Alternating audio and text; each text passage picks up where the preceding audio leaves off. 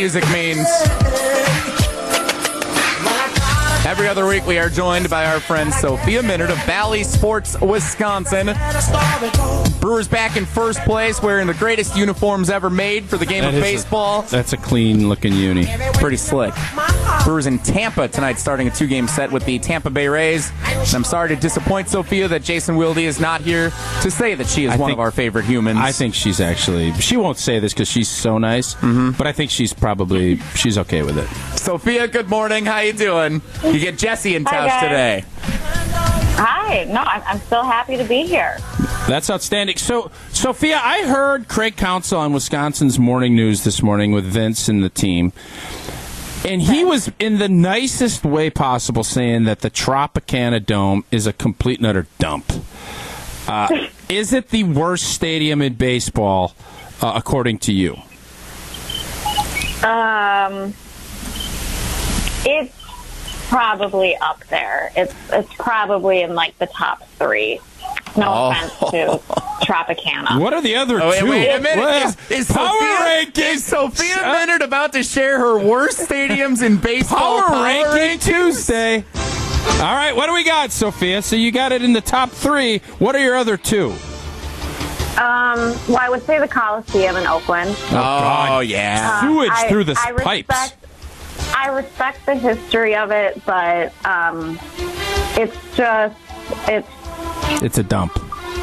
Yeah, it's, it's not great. Um, and yeah, because I mean, the trap is just kind of odd because you know it's it's obviously a dome, but like it's I don't know. There's just a couple of odd things about it. Um, I'm trying to think what else would be on the list. Wrigley. Got to be Wrigley, You're going to put Wrigley on there? You don't want to cause a stir, but Wrigley. Well, Wrigley. well, Wrigley's Wrigley's been improved though with some of the renovations that they've done. It's still the worst clubhouse. Um, still the worst clubhouse in the league. It's just very small um, on the visiting side. From what I've heard, um, after the Cubs renovated their home clubhouse, it's like a palace over there. Go figure. But um, but, you know, Wrigley, it's like there's always a good environment there. So, and I think that's kind of what goes into the trap is like there's just you know we know what the attendance issues are, and um, that that's pretty well publicized. So, yeah, I think I think that's part of it. Okay. Well, the Cubs don't spend any money on their players. They're spending it all on their field. I'll say that. You don't have to. Uh, so, Sophia. Thank you. Wait, yeah, I, I'm always looking out for you. You know that. Hey, You're a good teammate. Thank I, I, tr- I try my best. Uh, any chance, and I know this sounds crazy, but the managers wear uniforms with the clean look that the Brewers jerseys were out that I saw on Friday night on Bally's. Any Mm-hmm. chance I've seen you in the uni? Would you go full uni? uh, as you were working, is that ever something that Sophia Minnaert would do? Um, well, we're actually not allowed to. Uh, we Why not? We wanted. Uh, it's a network policy. Uh, policy, Policy, I the precious policy. rules, rules, schmools. Um, yeah, I mean, I, I would look. We we got the jerseys. I love They the City clean. Connect look, the Brew Crew look. I mean, the players really like them, and and it's. I mean, it was really cool because you know for that first weekend. I mean, you saw so many fans were already wearing the gear, and the team store. They were like lined out the door uh, to get in the team store to buy all the stuff, and I just think people love it. You know, I think they love that retro blue. uh, You know, the piping on it, the the grill logo. I think has been that's got that part has honestly surprised me. I didn't think people would love that as much as what they have. I think for a lot of people, that's their favorite element is you know the the ball and the grill logo on the sleeve. So. Um, yeah, I, we we got the jerseys. I love the look. I wish we could wear them. Um, full uni, I think that would be a, a challenge for Jason Schauger to find like pants that would be small enough for me. We might have to go like we might have to go like Dick's Sporting Goods Little League pants if I was to go full uni. But um, yeah, it would uh, it would definitely be an interesting look.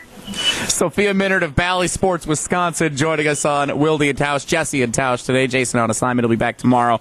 Uh, Sophia, the fans also like when the Brewers win some games. And last time you joined us two weeks ago, it was in the midst of that awful losing streak. It seemed like nothing could go right. Since then, they've righted the ship back in first place. Two out of three against the Blue Jays over the weekend. Where do we stand here with the crew hitting the road to Tampa and Pittsburgh this week?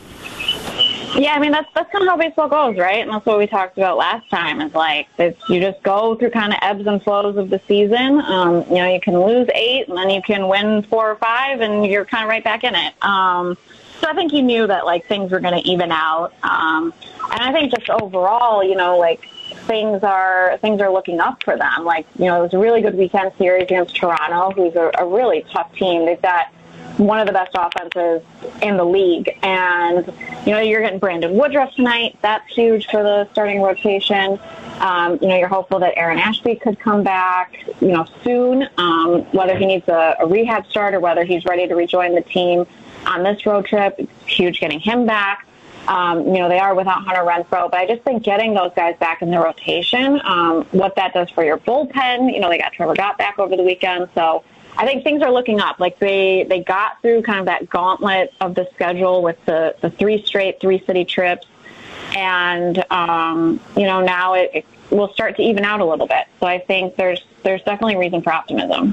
Yeah, what uh, what what's the status here for Woodruff coming back tonight? Is he like full bore ready to go? Is this going to be like a little bit of a process getting? Are you to trying to strength? get like Prize Picks info here? May, well, I got a season long prize picks on Woodruff for strikeouts, and it is not looking so good for me right now. So, I'm kind of hoping they tweaked a couple things, and he's going to be mowing down like 15 every night he's out there on the mound. That that would be helpful for me. But uh, what what's the status of Woodruff? How's he looking here?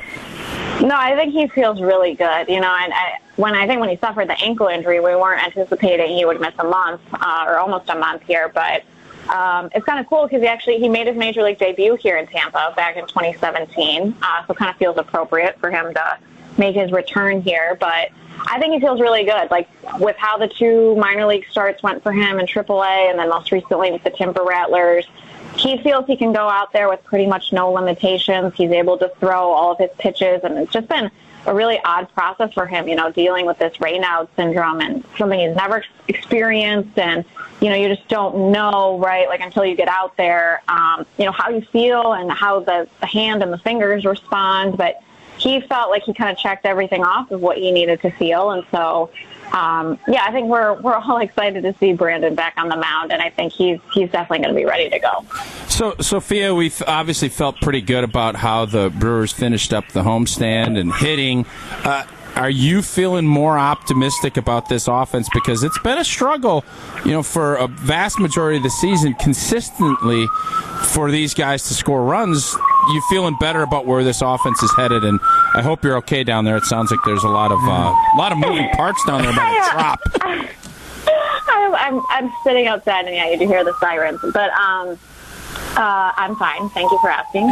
But um, yeah, I think I, I think part of it is like we talk about this all the time with offense is it just it goes up and down and part of that is like you know you go with how your run producers go and with all of the injuries that they've had to deal with um, we were talking about this over the weekend i think they've had Willie adames Kolten wong hunter Renfroe, luis urias and christian yelich i think like those five i think they have had healthy together in the lineup for five games total um, so you just haven't had like that consistency of like your regular, you know, run producers. Um, you just haven't had that combination together very much.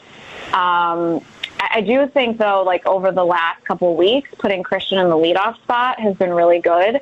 Um, he's such an excellent base runner. He can steal bases. I just think he kind of has done a great job of setting the table. And now that Kolten Wong is coming back, um, we'll see kind of how they restructure the lineup, whether they stick with Christian there, or they put Kolten back in there. But, you know, Andrew McCutchen has been really consistent over the last couple weeks after he went through his slump. Um, you know, Willie's got the power going. He's already at, at 15 home runs. You know, Rowdy, we saw that over the weekend. He's always capable of a big day. So it's like, you know, Craig always says it's, it's different guys driving the bus. That's what leads to consistent offense. And I think this is definitely a team that is built for that. Sophia Minnaert of Bally Sports, Wisconsin, joining Wildy and Tausch, Jesse and Tausch today. Jason on assignment. Uh, Sophia, it's uh, All Star ballot season.